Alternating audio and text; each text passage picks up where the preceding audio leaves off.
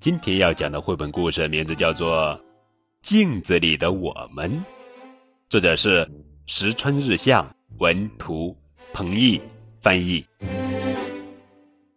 有一天，我跟妈妈去商场，在那里我发现了两面大镜子，两面大镜子里都映出了我。我朝镜子里一看，啊，一个接一个的我。没完没了，可是这些个我，都是真的和我一样的我吗？我抬手，镜子里的我也抬手，不过镜子里的我抬的是相反的一只手，左和右正好颠倒过来了。可是，既然左和右颠倒过来了，为什么上和下？没有颠倒过来呢。如果全都颠倒过来了，那我不就是女孩，妈妈不就是爸爸了？鲸鱼和金鱼不就飞上天了？老鼠不就追起猫来了？如果全都颠倒过来了，那时间不也颠倒过来了？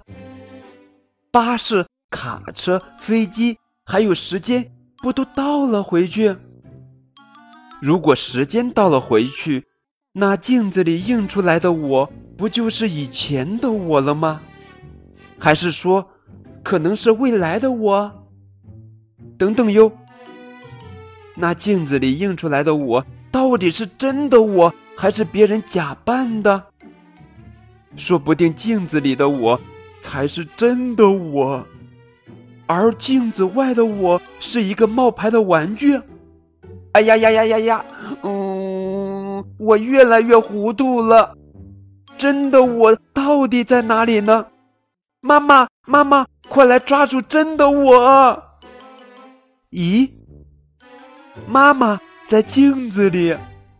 妈妈怎么走到镜子的另一面去了？啊，原来妈妈在这一边。宝贝，你去哪里了？我在找你呢，妈妈。我告诉你呀，今天我遇到了各种各样的我。好了，宝贝，这是今天的绘本故事《镜子里的我们》。